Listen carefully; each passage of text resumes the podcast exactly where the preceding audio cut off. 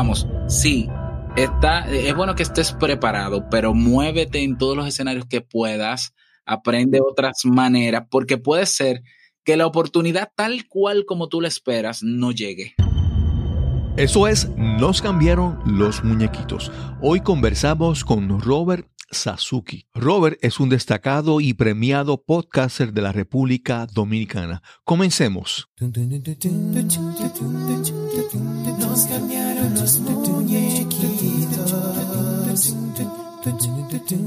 Mi nombre es Cristóbal Colón. Soy un comunicador, un bloguero, un podcaster. Y eso es, nos cambiaron los muñequitos porque lo único constante en la vida es el cambio. Bienvenidos a Nos cambiaron los muñequitos. Gracias por acompañarme en este episodio, número 91. Hoy conversamos con Robert Sasuki. Robert es un psicólogo de la República Dominicana que comenzó con un podcast y junto a su esposa han creado tres podcasts y viven completamente de la tecnología, de los podcasts y cursos digitales.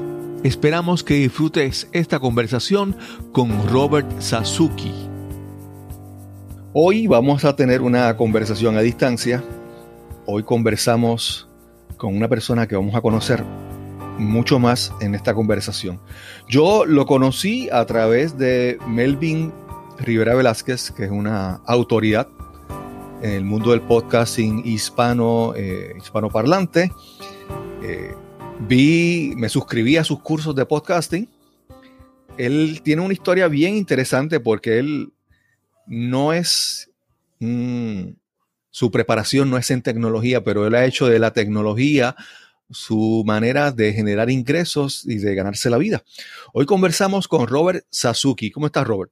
Muy bien, muy bien. ¿Y tú, Cristóbal? Súper, súper emocionado, súper agradecido de, tener esta, de tener esta oportunidad de conversar contigo de, personas que, pues para mí, tienen muchas cosas que yo puedo emular, que muchas cosas que puedo aprender y son, para mí son referentes que debo seguir. Pues yo encantado de compartir contigo y con tu audiencia. Sí. Eh, Robert es dominicano y Puerto Rico y la República Dominicana se, han mezclado de una, de una manera que ya es, es tan difícil distinguirlo por ejemplo, en Puerto Rico pasa que yo voy a, restaurantes y más son los restaurantes dominicanos donde yo como y el mofongo y el mangú se han mezclado de una manera ah, indistinguible. Sí, sí, es cierto, es cierto. Es que, es que estamos cerquitas, somos vecinos. Bueno, somos, somos hermanos. Sí, sí, sí. Yo, yo recuerdo en mi niñez que habían grandes exponentes del merengue. Wilfrido Vargas, eh, Johnny Ventura pero de repente ahora hay, muchos exponentes del merengue puertorriqueños que son súper conocidos también y como que no. Robert, vamos a hablar de muchas cosas, muchas preguntas, muchas inquietudes que tengo. Pero vamos a comenzar primero, ¿dónde naciste? Eh, háblanos un poco sobre tu, crianza, tu desarrollo, tu crecimiento. Yo nazco em, en la ciudad, en la capital, Santo Domingo, de una familia de padre y madre. Ah, mi papá es, eh, es catedrático, fue locutor por muchos años, dirigió una de las primeras emisoras de radio aquí en República Dominicana. Mi mamá es eh, modista y aunque decidió, por acuerdo entre ambos, quedarse en la casa trabajando, eh, fueron unos padres que siempre estuvieron activos, padres muy creativos, exageradamente creativos, diría yo. Y me crió con dos hermanos también uno más mayor que yo, una pequeña, eh, bueno, menor que yo, ya no es tan pequeña. Y somos tres hermanos que nací, eh, que crecimos en un barrio, vamos a decirlo así, en, en la parte este de la capital. Y bueno, fue una niñez, yo diría que común, ya, yo brincaba, molestaba, me caía, me remendaban en el médico, ah, lo, lo, normal, digámoslo así. Robert, primero, ah, una de las cosas que descubrí es que Robert Sasuki es tu nombre, vamos a decir, artístico, profesional. Sí, mi nombre de... Ajá. Tu nombre de pila. Mi nombre de pila es Juan Roberto. El, tema es que yo hace unos seis años, yo decido reinventarme y hacer marca personal. Ya tenía otros proyectos antes. Cuando cierro esos proyectos, eh, decido, dentro del proceso de transformación y la creación de marca, decido no utilizar el nombre de Juan porque yo decía, pero es que para, todos los ejemplos hay un Juan, a Juan le hacen las canciones, si pasa algo malo es Juan, hay un discípulo amado que es Juan. Yo dije, yo no quiero ser otro Juan en el mundo. Claro. Ah, entonces voy a usar el Roberto, pero siempre me ha gustado eh, la, pronunciación en inglés de Robert. Y eh, yo dije, yo necesito un apellido que me recuerde mi misión, que es la de ayudar, es, mi misión personal de vida que yo he definido desde hace muchos años. Y googleando, yo escribía un nombre que signifique el que ayuda o ayudador. Y encuentro Sasuke, que es un nombre japonés que significa el que ayuda. Entonces yo digo, bueno, Sasuke, mira, no sabía, qué interesante, Robert Sasuke, se parece a Robert Kiyosaki. Oh, qué interesante. y decido incluso darle la pronunciación de Sasuke, aunque se escribe con E. Ah, luego me doy cuenta, un año después, que Sasuke es el archienemigo de Naruto, unos, unos muñequitos muy populares en, en el mundo. Eh, pero ya el nombre estaba posicionado y yo dije, bueno, ya Naruto que me perdone. pero por eso decidí, eh, yo, yo necesitaba tener un nombre que me recordase siempre mi misión, Sasuke, Sasuke, Sasuke. Por eso lo hice. También he visto que también tienes alguna afinidad o algún, algún interés en la cultura japonesa, porque hay un, proyecto que tienes que también tiene un nombre así en japonés hay una parte de la filosofía de vida del japonés que me gusta. No, no completa realmente, pero sí eh, toda esa sabiduría popular japonesa me encanta. Eh, la, filosofía Kaizen de mejora continua, la, el wabi-sabi, eh, la, está, ¿cómo se llaman esto? Bueno, hay varios métodos, incluso métodos de trabajo que se utilizan en, en Japón que a mí, desde que los conocí, me encantó y los incorporé como filosofía de vida a nivel personal. Y sí, sí, hay cosas de, la filosofía japonesa que me, encantan, me fascinan y por eso he nombrado algunos de, los productos o servicios que tengo en Internet con nombres así. Hace, hace cerca de un año entrevisté a un amigo que se llama Jerónimo Guerrero. Él también escogió su nombre. el, el guerrero se puso el nombre, el apellido por, porque le hacía afinidad con lo que él quería proyectar. Y, él fue el que me, en una presentación, me, introdujo, me presentó el, concepto del wabi sabi, que, eh, si me lo puedes explicar un poquito para la audiencia. El wabi sabi es eh, la, buscar la belleza en lo imperfecto, prácticamente. Exacto. darnos cuenta de que no somos seres humanos perfectos, pero dentro de nuestros defectos, entre comillas, ¿no? Eh, hay, una, hay una belleza que nosotros tenemos que descubrir en todo, no solamente en los demás, sino en todo. Entonces es una forma de, ver las cosas sin tantos prejuicios, sin juzgar directamente al otro eh, y tener mejor convivencia con los demás. Sí, ese es un concepto bien importante porque eso significa reconocer que estamos bien en este momento. Por ejemplo, si vamos a, comenzar a crear una empresa, un proyecto, cualquier cosa, estamos bien en este momento. Podemos aceptar nuestra imperfección, nuestros defectos, nuestras debilidades y comenzar a hacer cosas, ¿verdad? Apreciar eso. Sí. Correcto. Y, te traigo ese concepto del wabi sabi porque quiero entrar en lo que tú estudiaste. Aunque tú eres eh, productor y anfitrión en tres podcasts y has recibido premios del Latin Podcast Award y tienes eh, cursos en línea en el Internet. Tú no estudiaste tecnología, tú estudiaste psicología. Háblanos sobre, sobre eso. ¿Por qué decidiste estudiar eso? Sí, mira, cada vez más me cuesta definirme. Ya yo lo que digo es o emprendedor o multipotencial. Porque realmente desde pequeño yo como te dije, me crío con dos padres que son sumamente creativos. Mi padre trabajó como, como director de una emisora de radio, pero también fue, siempre ha sido toda su vida catedrático en una universidad acá. Y mi mamá siempre ha trabajado como ama de casa, pero ella sabe hacer repostería, sabe eh, reparar ropa, hacer ropa. eh, saben hacer muchas cosas. Yo notaba algo cuando, cuando estaba en la casa y es que habían cosas que ellos de manera autodidacta las aprendían y las utilizaban en la casa. Por ejemplo, yo nunca vi a mi papá estudiando ebanistería y llegó una temporada en la casa en que él decidió hacer los muebles, las camas, los armarios y yo decía, pero ¿de dónde este hombre sabe eso? Él me decía, no, es que yo lo aprendí viendo a mi papá cuando cuando hacía ebanistería y demás. Y mi mamá, eh, en el tema de la cocina, tenía tres hijos, buscaba siempre agradarnos con el tema de la comida y demás y nos preparaba unos platos que uno decía, pero mami, pero ¿cuándo tú aprendiste esto? Entonces yo aprendí, yo, yo me crié con el concepto de que aunque uno pueda estudiar una cosa, uno puede hacer y aprender diferentes cosas. Entonces, dentro de todo esto, te lo conecto ahora con, lo de psicología. Mi papá siempre ha sido un curioso de la tecnología, aunque no sepa sacarle todo el provecho naturalmente. Y cuando llega al país, las primeras computadoras que no tenían ni siquiera Windows, sino que tenían el Microsoft DOS. Eh, mi papá se hace con una de esas computadoras y la lleva a la casa. Yo tenía apenas siete años y él lo pone en una mesa y le dice a mi hermano y a mí, eh, aprendan a usar eso. Aquí se prende, aquí se apaga. Yo no sé qué se puede hacer con eso. Yo sé que se puede teclear ahí. Nos, nos compró una impresora de cinta matricial que, hacía muchísimo ruido aprendan a usarlo. Entre mi hermano y yo, que éramos, éramos más curiosos que en ese caso mi hermana, luego ya fue aprendiendo, comenzamos a aprender computadoras. Comencé a, aprender incluso mecanografía. Yo le hacía los trabajos, les, digitaba los trabajos a, todo el barrio prácticamente y les cobraba.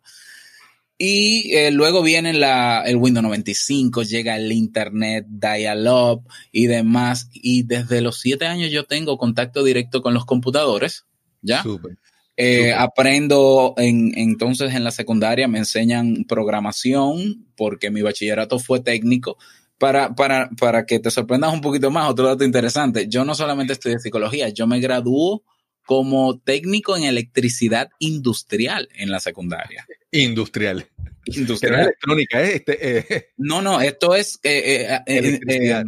con transformadores de alto voltaje, eh, creando refrigeradores, extractores y todo eso yo lo hacía en el bachillerato. Y, ahí también volví a confirmar la teoría de que aunque yo lo que quería estudiar en la universidad era psicología, porque a mí siempre me intrigó el, el ser humano como era, yo decía, porque hay personas que se comportan de una manera y otras que se comportan de otra. Esto alguien tiene que explicármelo y comencé a investigar sobre psicología desde los 15 años. Y a pesar de que me graduó de técnico, yo digo, no, yo voy a la universidad a estudiar psicología. Entonces, estudio psicología en, en, el transcurso de la carrera, que fue en el año dos, 98, 1998, me gradué en el, no, entro a la universidad en el 2002, me gradué en el 2006. En el año 2002 me entero que existe una plataforma que se llama Blogger, que la compra Google, ¿ya? Sí, y que tú podías crear páginas como si fuesen diarios personales, que tú podías escribir, la gente te comentaba. Bueno, fue la revolución de la, del Internet 2.0. Pues yo me monto en esa y comienzo, creo mi primer blog que se llamó Ciberlogía, para mezclar psicología con tecnología. y yo iba redactando todos mis apuntes de la carrera de psicología. ¿Ya? Y por ahí comencé en, el mundo del blogging. Luego me graduó de, psicología y desde que comienzo con la idea de emprender, siempre lo pensé, vamos a montar una página web, no sé qué va a ser, pero tiene que ser una página web. Todavía las aplicaciones móviles no existían cuando eso. y, y vamos a exponernos al mundo en Internet. Y mi esposa, que nos graduamos juntos de psicólogos ambos, que luego hicimos una, maestría en terapia sistémica juntos. Eh, a la hora de, bueno, hay que destacarse, ¿no? Ahora hay que, ahora hay que decirle al país quiénes somos, pues vamos a usar el Internet con todo lo que nos ofrece. Ya yo sabía desarrollar páginas web, eh, ya yo conocía sobre edición porque también aprendí guitarra desde pequeño. Todo eso sumado, para que tú veas, todo eso sumado me pudo, eh, yo pude hacerlo con mucho más facilidad. Claro, claro. Fíjate, estaba, cuando hablabas sobre tu papá y cómo aprendió ebanistería, uno tiene que resaltar, estamos hablando en esa época, en esa época que no había YouTube. Que ahora tú tienes una duda y te encuentras, haces la búsqueda y encuentras un tutorial, una explicación, un video detallado y videos buenos, excelentes, flojos, de todo. Y tienes material para tú aprender. Y entonces hay, hay, uno, hay unos valores que son universales independientemente de la época en que vivamos. Y es esa, esa curiosidad, ese deseo de aprender. Pues mira, yo te, voy a, te voy a abrir un paréntesis ahí. A los 15 años, a mí se me antoja la idea de aprender a tocar guitarra. Todavía, a, los, a mis 15 años, estábamos en Windows 95. Sí, sí, sí, Bueno, déjame ver, no, un poquito más, Windows 98, fue por los 2000 más o menos, o 99. Bueno, eh, yo le digo a mi papá, eh, mi abuelo tiene una guitarra, él se va de viaje porque necesita un tratamiento médico a Estados Unidos, dile que me deja la guitarra unos meses para yo aprender. Él al final accede y yo lo que tenía era un libro impreso, fotocopiado, mal fotocopiado, eh, que le pedí a un vecino y yo le dije, ve, no te preocupes que yo voy a aprender. Hice mi plan de, de estudio propio, yo no, yo no tengo academia en música. Y en tres meses estaba yo tocando guitarra. Es decir, yo siempre he estado convencido de que eh, primero tú no tienes por qué saber de una sola cosa y segundo, siempre estar dispuesto a aprender porque cuando tú quieres hacer algo, eh, yo siempre digo, ¿no? Y, hay un dicho popular, cuando alguien quiere hacer algo, busca la manera. Y cuando no, busca una excusa. Yo sé que es muy rígida la, frase y, es una verdad a media quizás, pero yo siempre he dicho, cuando yo quiero hacer algo, si yo tengo que depender de algo externo y no hay otra opción, de acuerdo, no me, no me queda de otra, tengo que depender de, otra persona. Pero si lo puedo hacer yo y puedo cortar el camino, porque yo lo que quiero es, hacerlo. Entonces, si tengo que aprender y la curva de aprendizaje no es tan grande ni tan tediosa, yo dedico las horas necesarias hasta haberlo hecho, porque al final soy yo que me lo voy a disfrutar, soy yo quien quiere hacer. Entonces, eso lo he aplicado en todo. Sí, te quería decir que muchas veces eh, el tú aprender algo te permite tomar mejores decisiones sobre eso y sobre muchas otras cosas. Por ejemplo, absolutamente. Tú puedes eh, hacer página web y tú puedes hacer un blog y eso te permite saber la complejidad del trabajo que estás haciendo, pero también te permite más adelante decir, ¿sabes qué? Yo ahora no tengo el tiempo ni la capacidad ni el potencial de hacer una buena página, yo la voy a a contratar, a que alguien me haga el trabajo. Correcto. Pero el conocimiento, lo que aprendiste primero, te permite tomar esa decisión. ¿Verdad? Que es, es, saber, el, que tú aprendas todo no quiere decir que lo vas a hacer todo. Eso es, eso es. Por lo menos el, el, tú ser consciente de qué es lo que se debe hacer y hacerlo con incluso con inteligencia o estrategia.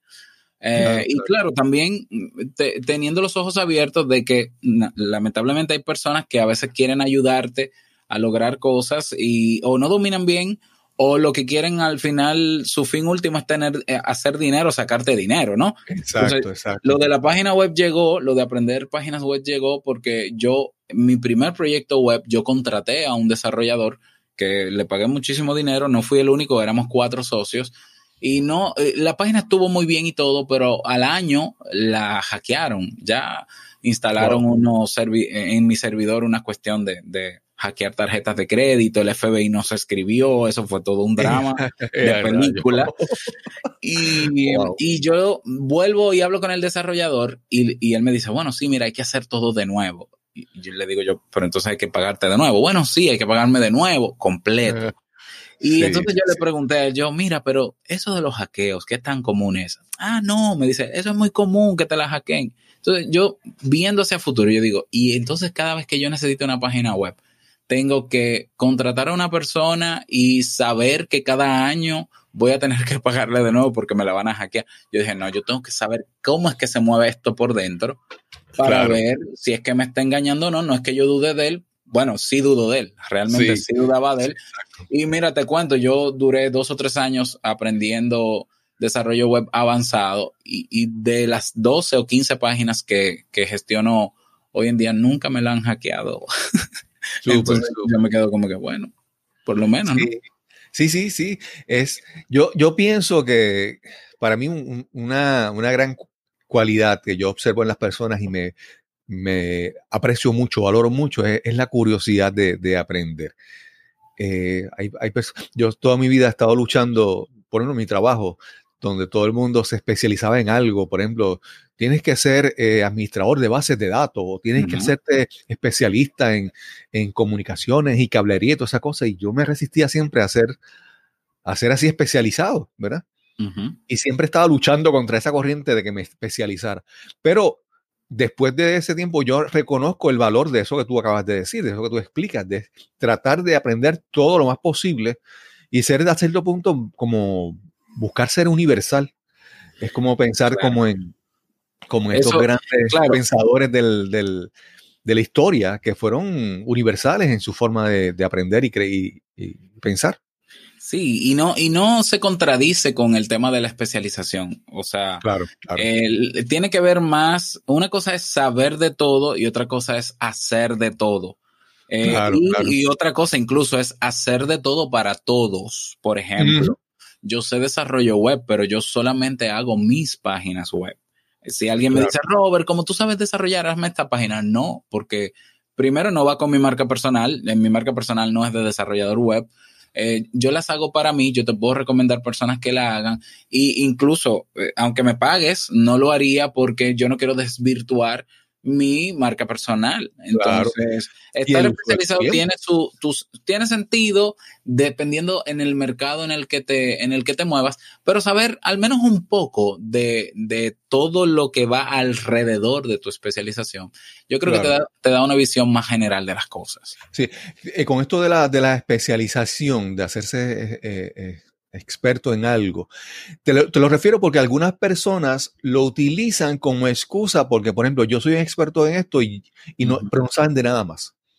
Se, ah, se, enfocan tanto en eso y entonces se conforman con ser especialistas o expertos en un área y las demás cosas en su vida como que la... sí, sí. las descartan, ¿verdad?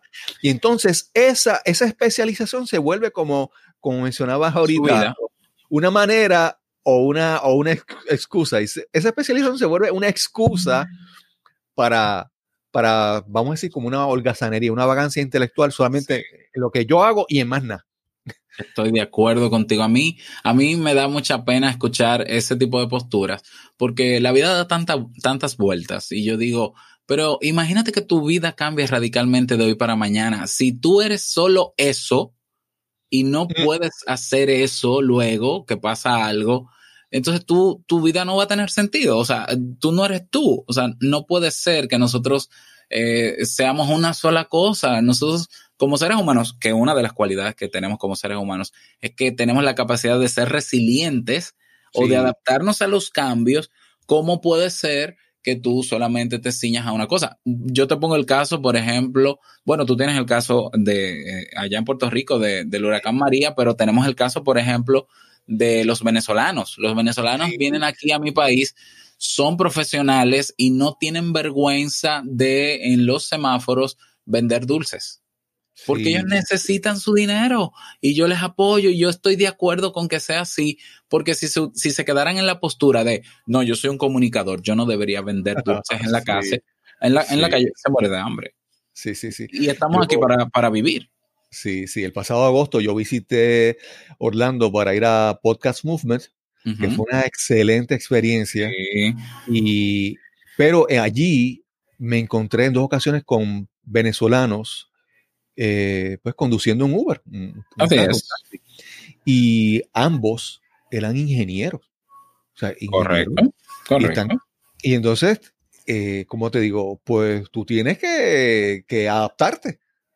Sí, yo, yo en el año 2000, en el año 2007, que yo me he acabado de graduar de la universidad, yo entendí que la universidad, por tener un título, ya me garantizaba tener un empleo y yo comencé a distribuir mi hoja de vida en los, en los sitios donde yo podía trabajar y nadie me llamó. En el año 2007 yo duré el año entero desempleado. Sin embargo, como no me cerré al soy psicólogo, había, yo tenía un vecino que hacía camisetas, shirts y, y las imprimía. Y él me dijo, él me vio en mi casa, él vive enfrente de mi casa, oh, y me dijo, eh, Robert, ¿por qué tú no vendes camisetas de las que yo hago y gánate una comisión por venta? Y yo le dije, pero es que yo no sé vender. Y él me dijo, yo te, o te enseño yo a vender o te digo cómo aprender, pero por lo menos vas a tener una entrada. Y yo me puse a aprender a vender. Es decir, yo encontré a Evox, que existía todavía en el 2007, eh, de muchos años, evox.com, y ahí habían audios de conferencias de, de personas expertas en ventas, Alex Day de México, y yo me descargaba todos los audios y mientras hacía ejercicio en la mañana yo escuchaba mis mis conferencias de venta y iba anotando los cierres tal, los eh, cómo prospectar, cómo tal cosa. Y yo decidí comenzar a vender camisetas y yo te confieso que en ese año 2007 el dinero que yo me gané no me lo hubiese ganado como empleado. Fue mucho, yo compré mi primer vehículo en el año 2007 sin tener un empleo de psicólogo. Y volvía y volví a confirmar. Yo dije, es que es más tu actitud lo que te va a llevar a lograr cosas que un título. Sí, hay personas que, que, por ejemplo, terminan una carrera, tienen un título, a veces tienen una licencia o una reválida, un examen que tomaron, y, y, dicen, no, no, porque es que yo soy, por ejemplo, yo soy médico o yo soy abogado y, yo vender, ser vendedor, no, no, no, eh, tienen ese, ese prejuicio, esa preconcepción de que las ventas es algo eh, qué sé yo, que es menos, que es inferior, pero no te das cuenta que normalmente todos somos vendedores. Nosotros estamos buscando convencer a personas de nuestras ideas. Y es la profesión más rentable que hay. Sí, sí, sí. Entonces no puedes verla como esta imagen de, por ejemplo, no sé en la República Dominicana, pero por ejemplo en Puerto Rico o en Estados Unidos, uno piensa en un vendedor de carros usados, de autos usados, y esa es como que la imagen de, la persona que siempre te va a engañar o siempre tiene truco. Igual. Aquí es igual, exactamente igual. Y entonces tú tienes que sacarte esa idea de lo que es vender desasociarla de esa imagen que tú tienes, porque todos vendemos de alguna u otra manera. Yo cuando estoy conversando en mi podcast, estoy proyectando, tratando de convencer a las personas con algunas ideas. No, y no solo eso, en tu desenvolvimiento cuando comunicas en tu podcast, tú estás convenciendo a las personas de que tú sabes hablar, de que tú sabes de oratoria y, e indirectamente tú estás vendiéndote eh, porque tú estás demostrando lo que realmente también tú quieres demostrar dentro de todo el aporte que das, de que, señores, yo soy experto en esto, escúchenme. Claro, eso, es vender, eso es vender. Claro, claro. Sí, eso, esa, esa mentalidad tuya, ¿verdad? De que decir, no, no, no, yo soy psicólogo y tengo que estar en una oficina teniendo clientes. No, tú dices, no, déjame, tengo que hacer otra cosa. Es, es increíble. Y entonces, ¿cómo llegas al mundo del podcasting. Me mencionaste ya un poco de que empezaste a consumir contenido en, en iBox, en iBox. Sí, así es. Yo comienzo a consumir audios grabados, que no sabía que se llamaban podcast, en el año 2007 con iBox. Y, y, yo me reengancho a, los podcasts. Eh, yo cuando, cuando estaba haciendo la maestría, que tenía que ir a la universidad, yo iba en el camino completo, una hora de trayecto, escuchando podcasts. O sea, yo encontré un valor eh, o sea, para mí este medio del podcast a mí me ayudó tanto porque es que yo aprendí muchísimas cosas mientras escuchaba y mientras hacía otras cosas. Eh, es decir, yo decía, wow, pero mira todo lo que puedo aprender mientras voy camino a la universidad, sin tener que marearme leyendo un libro. Eh, no los smartphones no, no, estaban en ese entonces como están ahora. Sí estaban los Blackberries y demás, pero era, era el puro chat, como mucho. Y em, cuando eh, en el primer proyecto que tuve, que era una página de psicología para, para dar a conocer a los psicólogos dominicanos, se llamó psicologiadominicana.net, bueno, fue un bonito proyecto, duramos cuatro años con la página web y demás, pero luego decidimos cerrarla porque el, el gremio de psicólogos no estaba interesado en exhibir sus conocimientos y en educar a las personas en temas de psicología eh, en Internet. No les interesaba, les interesaba seguir en su consultorio. Y yo no iba a luchar en contra de eso, decidí cerrar la página cuando hablo con mi esposa y le digo, mira, vamos a hacer cada uno marca personal, ¿ya? Eh, cada quien en el área que desee, obviamente, o elegimos temas de psicología o ampliamos a, otros, a otras áreas. Eh, cuando, cuando estamos diseñando la estrategia de, ok, ¿cómo vamos a demostrar que somos buenos en nuestro tema? Ahí teníamos la opción de escribir artículos, que fue lo primero que hicimos. Comenzamos a escribir artículos en nuestros blogs, se posicionaron muy bien, todavía están muy bien posicionados. Y luego, eh, ah, bueno, luego utilizamos YouTube, eh, hacíamos webinars, hacíamos conversatorios en vivo en YouTube. Y luego vuelvo y me conecto con el podcast y digo, no, espérate, vamos a usar el podcast porque realmente a mí personalmente el, podcast me, ayudó muchísimo en, los momentos incluso en que más yo necesitaba aprender cosas y, aplicarlo. ¿Por qué no va a ser útil que nosotros eh, hablemos sobre lo que sabemos en un podcast? Si a nosotros nos ayudó, ¿por qué no va a ayudar a los demás? Y configuramos en el año 2013, yo comienzo a hacer las primeras grabaciones de Te invito, de Te invito un café sin formato sin periodicidad. Incluso yo decía en esas grabaciones, yo no sé cuándo voy a grabar nuevamente, así que espérenlo. sí, así como que medio figura. Pero fue en el año 2015 donde yo decido darle carácter al programa, decido crear una estructura y decido ser constante. Yo dije, esto ya no va a parar, no hay vuelta atrás, yo no sé a dónde me va a llevar esto. Yo sabía a dónde podía llegar, sí lo sabía porque ya yo tenía grandes referentes. Estaba Joan Boluda, un podcaster eh, eh, español, estaba Emilio Cano también, eh, estaba Víctor Hugo Manzanilla en Estados Unidos. Entonces yo decía, si ellos están logrando cosas, ¿por qué yo no puedo? O sea, vamos a ver si me funciona a mí, yo lo voy a intentar. Y así fue creciendo el podcast. En el año 2015 comencé ya ya para el 2016 ya alcanzábamos más de un millón de descargas y ya los números van que yo no quiero ni verlos, pero tenemos que estar llegando a 8 millones y medio de, descargas en 140 países. Y más que ese resultado, que ese resultado no me ha traído nada de, beneficio en, ningún sentido, o sea, ni dinero ni nada, es el resultado de ver que a las personas eh, les es útil este contenido. Y claro, todo lo que ofrezco más allá del podcast, que es de pago, pues las personas lo, lo compran, lo adquieren. Y eso ha ayudado a que yo este año decidiera ya independizarme completamente de mi empleo y quedarme haciendo mi podcast. Súper, súper. Felicitaciones por ese, por ese paso, que es un paso bien importante en cualquier emprendedor, cualquier empresario, lanzarse a eso. Estás escuchando Nos cambiaron los muñequitos. Este es el episodio número 91 y conversamos con Robert Sasuki. Fíjate, te quería recalcar, resaltar la, actitud que me hablaste hace un momento sobre el gremio de psicólogos en la República Dominicana, Que, como que tenían, eran reacios a compartir su conocimiento, porque piensan que, pues, alguna gente tiene esa, esa mentalidad de que si yo comparto mi conocimiento, mi conocimiento es dinero y yo no voy a dar nada de gratis. yo tengo respuesta vivimos, para eso. Vivimos en una cultura, en unos tiempos, en una revolución de, conocimiento que se busca. Yo comparto conocimiento, yo creo comunidad, yo establezco una marca personal y profesional, como tú mencionaste en tu caso, compartiendo conocimiento, porque el conocimiento es como, vamos a decir, como la prosperidad, como la abundancia.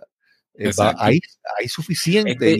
ya, ya el conocimiento no es un commodity, o sea, el conocimiento ya todos tienen acceso, bueno, no todos, no, pero digamos que la mayoría de la gente ya tiene acceso a contenidos. Entonces, ya lo que la gente está buscando es personas que puedan ser críticos ante el conocimiento que existe y que puedan darle una perspectiva diferente y que puedan conectar emocionalmente a través de la voz, de la imagen con el ser humano. Por eso, por eso ahora se ve tanto el tema de los influencers en las redes sociales, porque la gente busca, obviamente, busca hacer lo que siempre ha hecho, conectar con otro ser humano.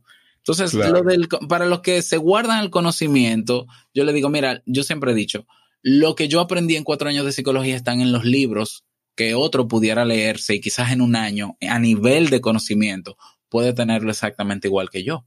Entonces, ¿por qué yo me voy a cerrar a la posibilidad de que, de que el otro vaya a leer mis libros cuando yo puedo digerirle esos libros? Y así la persona va a confiar mejor en mí porque yo estoy dedicando mi tiempo en hacerte, en darte conocimiento digerido claro, desde mi punto de vista, que al final tú prefieres confiar en mí o prefieres escucharme a mí que leerte un libro de 3.000 páginas, porque es que los libros de psicología mínimo son 3.000 páginas que tienen. Sí, sí, sí, sí, sí. Fíjate, y te digo que algo adicional es que, por ejemplo, ya, ya mucha gente sabe lo que tiene que hacer. Ya mucha gente sabe, pues mira, dicen, pues eh, yo puedo montar un negocio, una página web. ya mucha gente sabe, ¿verdad? O, o si no saben, o si no tienen el conocimiento, tienen acceso a este. Lo que se le hace difícil es convertir ese conocimiento y transformarlo en acción, es dar ese primer paso. Y ahí es que personas como tú ayudan, ¿verdad? A, que te salgas de estas zonas de, inercia y conviertas lo que tú sabes en acción. Porque hay, gente que se, que se, vuelven, para mí yo le digo que se vuelven conexionistas de, conocimiento, ¿verdad? Son las personas que toman todas las certificaciones y cada vez que sale un nuevo libro con alguna nueva disciplina o filosofía o forma de pensar, se lo compran. Bibliotecas actuales, eh, eh, bibliotecas humanas. Pero de ahí no pasan a, la acción. Y yo, por ejemplo, yo te tengo que admitir que para mí esto, este último año y medio, para mí ha sido increíble en mi crecimiento porque, porque yo estaba en un momento, mira, yo estaba en un momento que yo había eh, tomado, había visto los videos de cómo hacer un podcast, había comprado una grabadora, que había comprado los micrófonos y yo me sentía que, que, con eso había hecho algo, ¿verdad? Pero hasta que tú no das el primer paso, yo dejé, o sea, em, yo escuchaba otros podcasts y criticaba las cosas malas que hacían. Y yo dije, no, no, yo tengo que salir de esta zona y ponerme a actuar. Entonces, mientras yo doy el próximo paso, el, panorama, el horizonte cambia. Y entonces he aprendido tanto dando pasos, pasos cortos, ¿verdad? Eh, por ejemplo, hace tener la oportunidad de estar conversando contigo hoy, entrevistándote y conversando contigo, para mí eso yo no lo hubiera pensado hace un tiempo. Hace, eh, cuando entrevisté, por ejemplo, a, Oscar Feito, que es un gran podcaster en Madrid, wow, o, o Elsie Escobar en Estados Unidos, o, Melvin Rivera Velázquez, o a Rodrigo Job de México. Yo digo, entonces, si me hubiera quedado allá y no hubiera dado ese primer paso, no hubiera descubierto tantas cosas que surgen en el camino, ¿verdad? Entonces te digo, ¿cómo tú ayudas a esas personas que tienen el conocimiento y la intención, pero no lo convierten en acción? ¿Cómo tú le puedes ayudar? Háblanos sobre eso. Mira, yo tengo, eh, cada seis meses yo abro convocatorias para un programa de mentoría para personas que quieren emprender, montar un negocio en Internet. ¿Por qué? Porque yo enseño sobre lo que yo he hecho. Entonces yo siempre le digo a la gente, yo te voy a enseñar cómo yo he aprendido, ¿ya? Y todos, todos los miembros del programa de mentoría pasan exactamente por la fase de, yo le llamo la fase de bloqueo. La fase de bloqueo es ese momento donde todo está bien planificado, donde tenemos todos los recursos, herramientas, los temas, el plan de contenido, el plan de... Tenemos todo para lanzar ese primer, ¿qué? Primer episodio de un podcast, si desean hacer un podcast, o primer video, o primer artículo, o libro. No importa cómo tú te quieras exponer al mundo para darte a conocer. Ok, antes de llegar a ese primer hay un bloqueo total. Se desaparecen una semana, se enferman, no me hablan, yo les doy seguimiento, no me responden. Y eh, la forma en cómo yo ayudo a romper esa inercia es, deja, yo siempre le digo, deja de pensar en ti y en cómo lo vas a hacer y si lo haces mal y que te van a acribillar cuando tú te expongas y comienza a pensar en el valor que tiene para una persona que puede haber en el mundo que necesita eso que tú quieres ofrecer. o sea, en el momento en que tú cambias el enfoque y dejas de centrarte en ti y comienzas a centrarte en que no solamente en la persona, en, la persona que va a consumir eso, sino en, en que esa persona, y esto te lo digo porque ha sido del feedback que siempre recibo, es este, justamente este. Robert, yo siento que tú me hablaste a mí, que tú pensaste en mí cuando diste este tema, porque yo, porque estoy pasando justamente por eso. Entonces, cuando tú piensas que puede haber una persona en el mundo que al leer tu artículo, al ver tu video, al escuchar tu audio, puede mejorar su calidad de vida o por lo menos su forma de pensar y le puede quitar presión de encima y puede aprender algo nuevo, entonces cambiamos el miedo que nos paraliza, lo cambiamos por ansiedad para querer mostrar rápidamente a, la persona eso. Ese, ese es mi, mi cuchillo para, para desbloquear en esos momentos que todos hemos pasado por ese momento. Yo comienzo, te invito a un café en el 2013, pero fue hasta el 2015 en, cuando yo decido lanzarlo y fue con ese mismo enfoque. Wow, wow. Y me atrevo a apostar que esas personas que están en esa etapa del bloqueo, cuando tú les hablas, ellos te lo, te lo, te tienen explicaciones perfectamente lógicas de por qué no lo están haciendo. Sí, lo racionalizan completamente. Sí, tienen unas excusas y una justificación increíble, pero realmente tú como psicólogo, me imagino que tú tienes esa experiencia, puedes ver lo que hay detrás. Claro, yo puedo, yo puedo rebatirlo y yo les hago saber, mira, tú estás racionalizando. Es decir, tú estás justificándome, buscando la quinta pata para no terminar de hacerlo. Y yo, no, porque tengo miedo. Yo le digo, sí, es que es natural que tengas miedo. Yo también siento miedo cuando grabo. Hay que hacerlo con todo y miedo.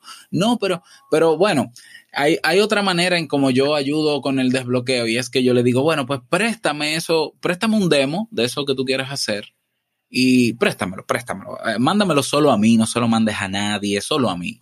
Y cuando me lo mandan a mí, yo hago uso de la comunidad de Te Invito a un Café, que tengo un grupo en Telegram con más de 200 personas, y se los pongo a ellos. Y son personas muy respetuosas, muy, que, muy cariñosas de todas partes del mundo. Yo les digo, chicos, eh, ayúdenme con esto. ¿Qué les parece este mensaje de esta persona? Olvídense de quién es la persona, concéntrense, concéntrense en el mensaje. Y comienzan todos, wow, Robert, me tocó por esto, me gustó por esto, me encantó, me encantó. Todo es muy bonito porque yo estoy enfocando la pregunta, hablen del mensaje, no sean criticones, porque todos tenemos defectos. Y yo copio, le hago un screenshot a todos esos comentarios y se lo pongo a la otra persona, al mentor, y le digo, mira, lo que está diciendo la gente de eso que tú no quieres mostrar, mira de lo que te estás perdiendo. Y ya, la persona dice, ya, ya, Robert. Eh, porque lo que, lo, el miedo más grande es al que dirán. Ya, claro, Entonces, cuando ya tú ves que hay personas que comentan y que te derrumban el argumento de que no lo voy a hacer bien, porque todo el mundo está diciendo que le gusta, ya es como el músico. Por ejemplo, yo antes cuando tocaba en, escenarios, a veces yo ponía un acorde que no iba y yo me pasaba la noche martirizándome porque yo decía, ay, qué mal toqué esa canción. Yo, y, la gente me yo le decía a la gente y la gente me decía, pero yo no me di cuenta. Para mí tú muy bien. Yo, no me enteré. ya, yo, ya yo sé que una cosa es lo que tú percibes, porque el mayor crítico es uno mismo. Eh, y otra cosa es lo que percibe la gente. Sí, sí. Mira, yo tuve la oportunidad hace unos meses de entrevistar a una joven que se llama Lynette Miquel Sharon. Ella creó un podcast que se llama Que no me callo, donde ella estaba hablando de su lucha contra el cáncer. Eh, falleció eh, hace, hace poco, creo que tal vez mes y medio, no, tengo la fecha ahora exactamente, pero ella grabó unos nueve o entre nueve u once episodios. Y en uno de sus episodios ella estaba grabando el podcast en la cama en su hospital. Y ella está grabando y entra la enfermera porque la van a, llevar a un procedimiento donde le van a poner una, colostomía, una, la bolsita que le ponen al lado. Y ella dice, ay, disculpen, así en el podcast, y disculpen que vinieron a buscarme para, el procedimiento, eh, cuando, cuando termine continúo y eh, les cuento. Y el mm. episodio pues, le pone en pausa y después continúa grabando después de su, de su procedimiento. Claro. Y ella falleció de cáncer hace poco, pero, pero yo digo, wow, si ella te, tuvo esa valentía, si en esas circunstancias ella tenía el compromiso de hacer de crear contenido y ayudar, como tú dices, tal vez a una o dos personas que escuchen su mensaje. Yo digo, si ella lo hace, ¿por qué tú que estás saludable? ¿Por qué tú que tienes todos los recursos no lo haces? ¿Verdad? Para mí eso fue, para mí eso fue... Es una lección, es una lección. Sí, pues mira, lo tengo, lo tengo ahí para, para escucharla, porque fíjate lo interesante de, en este caso del podcast, ese es su legado. Sí, sí. Tú sabes que yo cuando, cuando creo Te invito a un café, en algún momento siempre hay un momento en el transcurso de, de, Te invito a un café, ¿no? De lo que hago, que yo siento que no tiene sentido. Y es normal, eso está estudiado como el síndrome del impostor. A veces uno dice, a mí nadie me escucha, yo no veo que nadie dice nada, esto vamos a dejarlo, me está quitando mucho tiempo. Eso es normal. Y, y cuando llegan esos momentos, yo mismo me, me confronto esa idea y digo, un momento, no, yo estoy dejándole un legado. Por lo menos, si nadie me escucha, por lo menos se lo dejo a mis hijos. Entonces, el día que yo no esté y que ellos necesitan recordar cómo pensaba su papá, el punto de vista de su papá sobre tal tema, los podcasts van a estar ahí. Por lo menos me voy a asegurar de que mi esposa los, tenga siempre públicos como legado. Entonces, al final, eh, todo ese altruismo hacia los demás supera el ego de uno mismo. Sí. Lo supera porque uno dice, es mucho más importante darle esto a la gente porque yo ya yo le estoy dando algo que yo tengo. Entonces yo no necesito de eso porque yo lo tengo, yo tengo ahora que darlo y en, el, y en la misma manera en que doy, también recibo cosas nuevas de las personas y, y obviamente recibo muchísimas otras cosas que a veces, claro, no es que uno lo haga exactamente para recibir, pero uno sabe que va a recibir y de verdad lo recibe. Entonces, eso supera cualquier idea individualizada o egocéntrica de que no, no, no, no, eso tiene que hacerse bien, ese podcast tiene que quedar nítido, no se puede escuchar el motor que, la motocicleta que pasó no puede escucharse, eso hay que grabarlo de nuevo. Ah, yo ya solté todo eso hace mucho tiempo. Sí, sí, sí. Mira, te quería compartir cuando nuevamente mencionaste lo de que el podcast puede cambiar a, una persona. Hace, hace también una semana yo entrevisté a Rubén Ortiz, un pastor que vive en Estados Unidos y él trabaja con una la fraternidad bautista, no recuerdo el nombre exactamente ahora, pero él trabaja con eh, dando apoyo a las comunidades, por ejemplo, en, la frontera entre México y, la, y Estados Unidos, en la, la, frontera entre Venezuela y Colombia, ayuda mucho a, especialmente a inmigrantes, ¿verdad?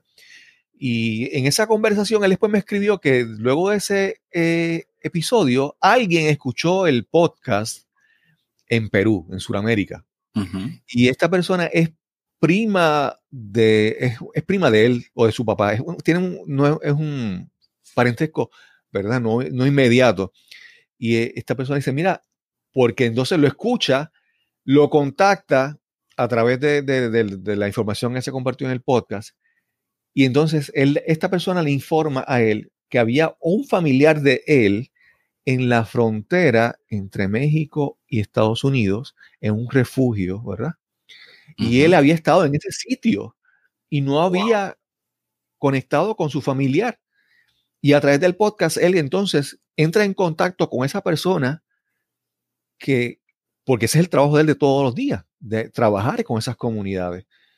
Y, es, y, ese, y entonces yo digo, wow, mi podcast tal vez no lo escucha tanta gente, pero para esa persona hizo una gran diferencia. Eso es. Está en una lucha buscando algo y consiguió un aliado a través de ese podcast. Y para mí ese es un gran logro. Sí. más allá de las estadísticas o de las... Claro. Eh, Robert, hay algo que no quiero obviar parte de esto, ¿verdad? Obviamente tu esposa, Jamie Febles, también es parte de tus proyectos. Háblanos cómo ha sido esa, esa interacción, cómo el rol de ella también en, tus proyectos. Bueno, somos un equipo realmente. Eh, Jamie y yo nos conocimos, fuimos mejores amigos cuatro años y medio antes de, de, estar como novios. Estudiamos la carrera de psicología. Eh, ella canta y yo tocaba guitarra en ese entonces y tenía un grupo de rock y, ella era, ella fue la cantante principal del grupo de rock. yo, para mí es mi principal aliada, eh, bueno, es mi única aliada en este momento y mi principal. Eh, y tanto me apoya ella con lo que yo hago como yo a ella. siempre estamos trabajando juntos, es decir, vamos a lanzar una campaña para tal cosa del Club Kaizen, bien, ¿en qué te ayudo yo? Yo te puedo ayudar en esto. Vamos a hacer un taller presencial, bueno, ¿en qué te ayudo yo? Bueno, tú encárgate de esto, yo, yo me encargo de lo otro. Cuando ella la, la llaman para una entrevista, yo le ayudo con la parte técnica, por ejemplo, la página web yo se la gestiono. Eh, decidimos hacer caminos eh, separados como marcas, pero aún así en el año 2016, ante la demanda que yo tenía en Te Invito a un Café de temas de pareja, muchas personas nos, nos consultaban, me consultaban, Robert, que mi pareja, que mi pareja. Yo decía, bueno, Te Invito a un Café es de psicología, pero yo no quiero que se vaya tanto por la rama de pareja, porque, porque es un tema muy, muy de nicho. Entonces, como vi tanta demanda, hablé con Jamie y le dije, mi amor, vamos a abrir un podcast para parejas, de temas de pareja. Uh, incluso hice la investigación en internet y en ese entonces, en el 2016, no existía un podcast que sea para temas de desarrollo de pareja, realizado por una pareja que eran expertos en temas de pareja. Exacto. Entonces yo le dije, mira, si lo hacemos, si lo hacemos, nos destacamos más rápido porque naturalmente no hay quien esté haciendo material. En ese entonces habían podcasts de relatos eróticos, de sexualidad, de sexo, que está muy bonito todo, pero no dos psicólogos expertos en pareja hablando de temas de pareja. Y así lo comenzamos y ese proyecto lo tenemos en común al punto que tenemos la Academia Entre Pareja, donde tenemos cursos eh, relativos a, nuestro tema. Entonces, compartimos ese proyecto en común.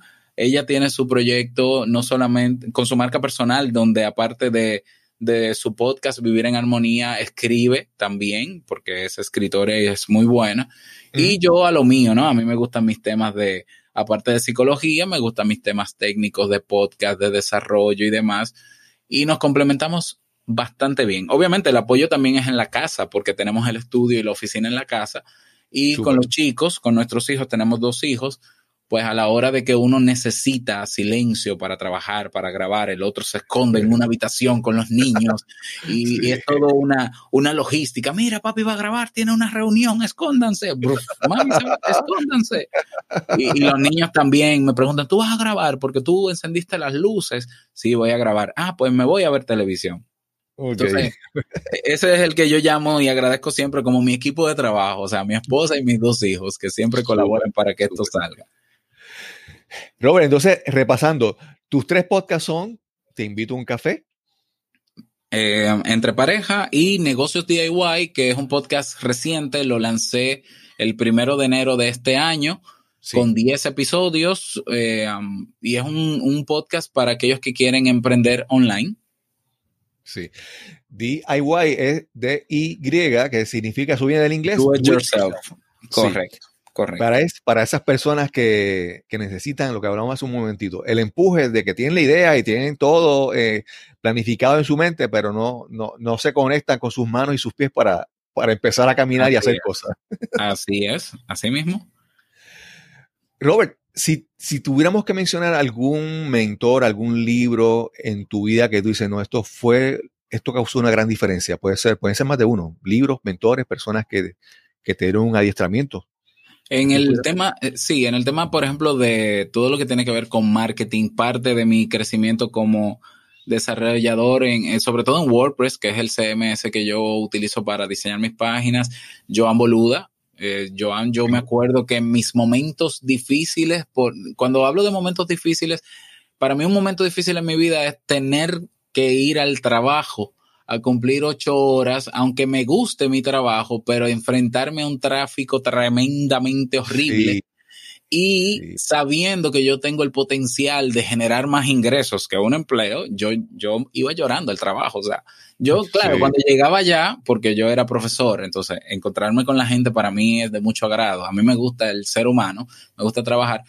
Pero en el camino yo iba escuchando a Joan y, y yo escuchaba todo lo que él hacía y qué estamos generando y que esto lo así. Yo decía, hay esperanza, hay esperanza, Joan, no te preocupes, Joan, te voy a, te voy a hacer. De hecho, yo decido hacer, te invito a un café todos los días porque ya yo escuchaba a Joan todos los días. Un, año, un año después de que Joan Boluda lanza Marketing Online, yo lanzo Te invito a un café diario. Él lleva ya 1400 episodios, yo voy para mil en, en, dos semanas. Entonces, eh, y él lo sabe, ¿no? Porque lo he, lo he entrevistado, fui de los primeros que se inscribió en su academia de cursos. Eh, mi gran mentor en, en, temas de emprendimiento online es Joan Boluda. en, en, temas de crecimiento personal he tenido muchísimos, desde mis, mis profesores de psicología que fueron excelentes eh, y libros, uno de los libros que digamos que me, me dio una perspectiva diferente de cómo ver el día a día fue Eckhart Tolle o Eckhart Tolle, que es el poder de la hora. O sea, es un libro muy básico que te explica algo que se pudiera explicar en una, en una página, ¿ya? Claro, él lo explica con diferentes ejemplos, que es, mira, por más problemas que tú tengas, por más cosas que tú quieras hacer, céntrate en lo que está pasando en este momento y pregúntate con la preocupación que tienes si en este momento tú tienes un problema. Y cuando tú lo analizas, tú dices, bueno, ahora mismo, ahora mismo, ahora mismo, no tengo un problema, porque el problema es que tengo que pagar, pero, pero lo que tengo que pagar que debo es el lunes, pero ahora mismo no tengo problema. Entonces él te dice, sí, mira, ahora trata de mantenerte la mayor parte del tiempo en el día consciente de lo que pasa en el presente, no en lo que va a pasar a futuro o en lo que pasó en el pasado, y te vas a sentir al menos más liviano, más liberado, y eso cambió porque yo he sido siempre muy racional, muy psicólogo, muy científico, muy no, porque muy planificador, yo soy muy planificador, pero al final todo se reduce al día a día. ¿ya? Por más planificación que tú tengas, por más, buen, eh, por más buenas proyecciones que tú tengas, esto se trata de vivir un día a la vez, día a día, y estar disfrutando el proceso, consciente, sufriendo lo que hay que sufrir, si es que toca sufrir, pero, pero sobre todo aceptando que las cosas son como son en este momento y punto. Eso me cambió a mí la, forma de, vivir el día a día, el poder de la hora. Qué interesante, qué interesante ver que hay tantas herramientas que en la vida que uno tiene que usarlas todas. ¿verdad? Sí, sí. Este, algo que tú, cuando mencionas ese libro, que puede ser tan básico, pero también es verdad, lo incorporas a tu día, así también como el conocimiento que tengas de WordPress, de grabación, de embudos, de, tecnología, todo, te ayuda a vivir mejor. Son herramientas para, para uno vivir mejor. Robert, y si las personas quieren contactarte, ¿dónde te pueden conseguir? ¿Qué, qué ofrecimientos tienes para ellos? Bueno, pueden entrar a mi página web, ahí está todo lo que yo soy y hago centralizado, Robert Sasuke con E robertsazuke.com. Si quieren conocer mi academia, es el Club Kaizen. Tenemos ya más de 400 lecciones. El Club Kaizen fue la academia que yo fundé un año después de, tener Te invito a un café a petición de la audiencia que quería que yo profundizara más en, en ciertos temas que trabajaba en el podcast. Y yo les propuse la idea, bueno, pues, ¿qué les parece si hago cursos en línea? Ah, pues sí, haz los cursos. Y yo les pregunté, ¿y ustedes están dispuestos a pagar por esos cursos? Porque eso es más trabajo para mí, ¿no? Pero claro, Robert, claro. Y a la fecha han pasado ya más de 400 personas por el club, se siguen inscribiendo y tenemos más de 40 cursos, tenemos eventos, masterclass en vivo y en diferido, ah, tenemos una red social privada en el Club Kaizen, ¿eh? o sea, y ahí estamos dándonos apoyo. Ese es el clubkaizen.net. El Club Kaizen, me, mencionaste que eso es, se abre la matrícula por periodo, no está todo el tiempo abierto. No, ese es el programa de mentoría, que es un servicio ah, que, yo doy, exacto, eh, cada seis meses. Por ejemplo, ahora tenemos la, convocatoria abierta para comenzar en, en, enero y terminar en junio. Ya en julio abro nuevamente. Pero el Club Kaizen es, tú entras cuando tú quieras, tienes una mensualidad. Si quieres pagar mensual, puedes pagar mensual, si quieres comprar un año completo también y tienes acceso absolutamente a todo, no importa el plan que tú adquieras. Súper. También eh, Melvin Rivera Velázquez lanzó hace poco la oh, Academia de Podcasting Online.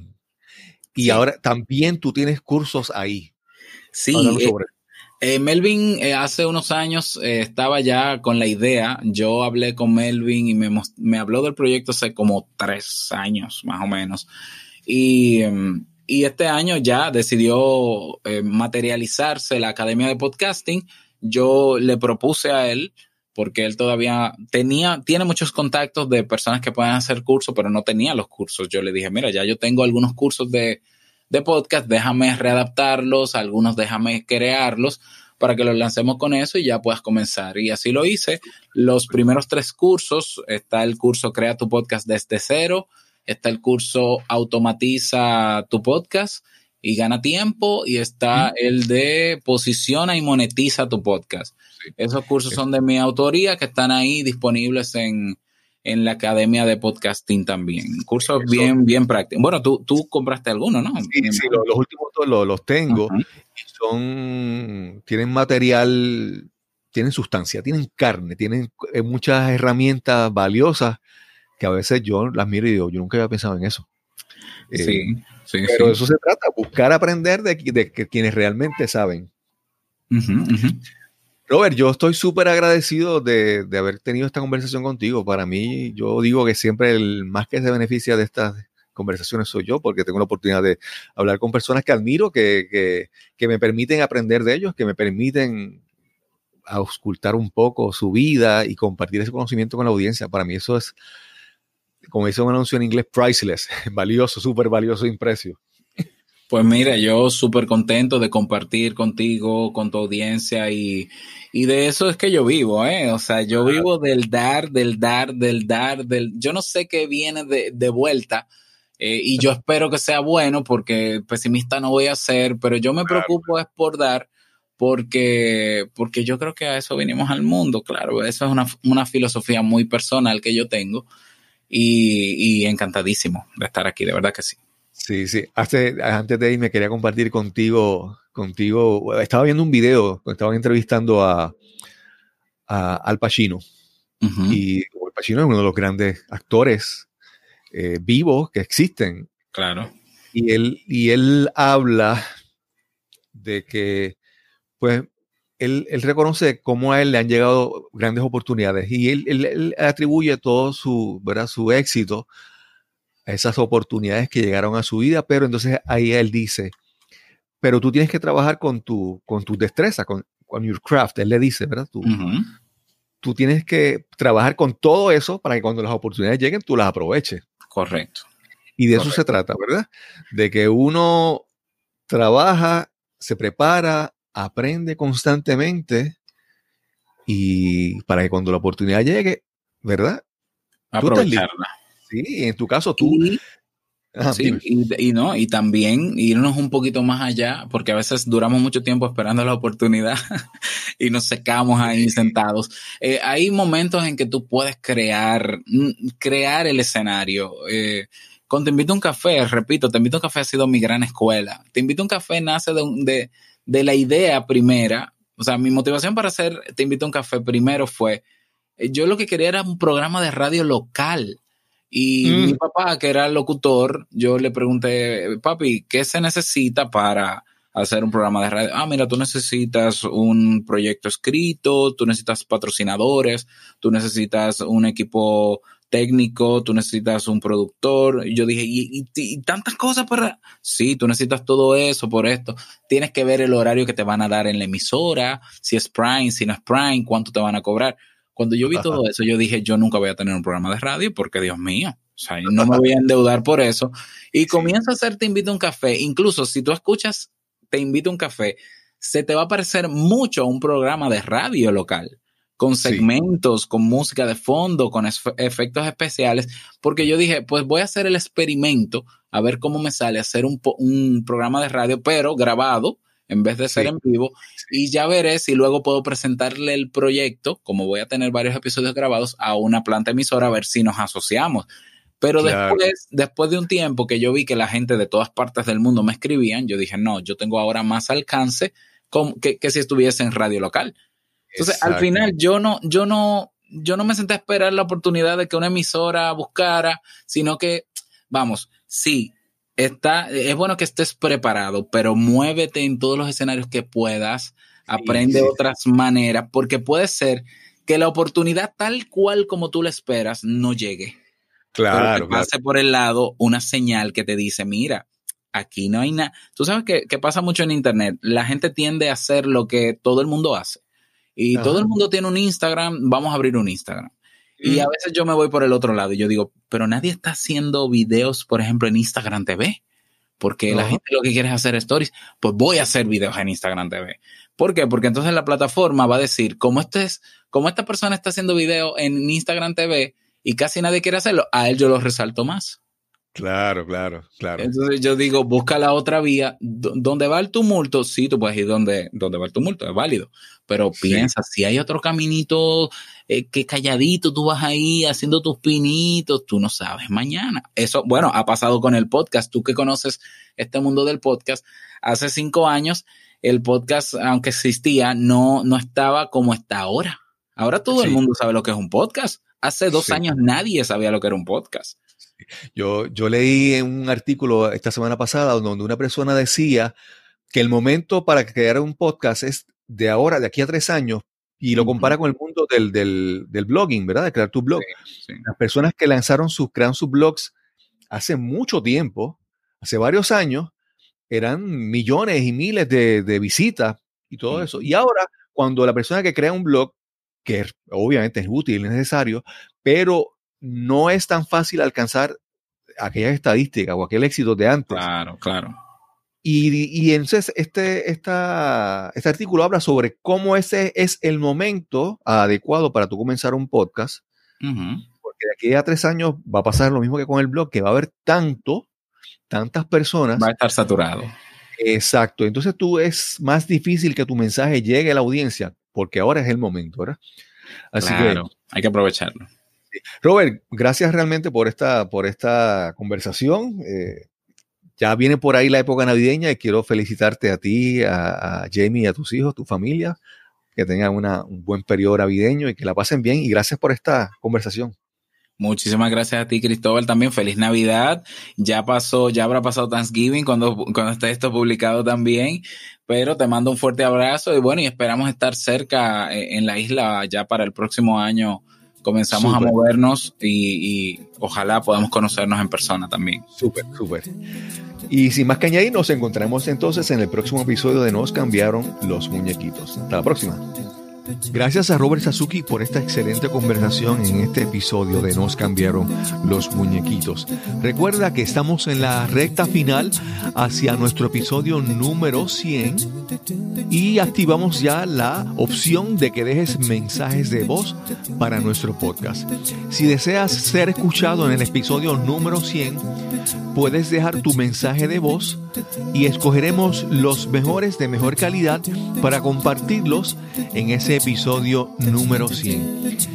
La dirección para dejar un mensaje de voz es speakpipe.com diagonal Cristóbal Colón. En las notas de este episodio te dejaremos el enlace para que puedas llegar directamente. Recuerda, speakpipe.com diagonal Cristóbal Colón. Y recuerda que si tienes algún comentario, alguna observación, alguna sugerencia para nuestro programa, escríbeme a el correo electrónico info arroba cristobalcolón.net info arroba y nos encontraremos entonces en el próximo episodio de Nos cambiaron los muñequitos. Hasta la próxima.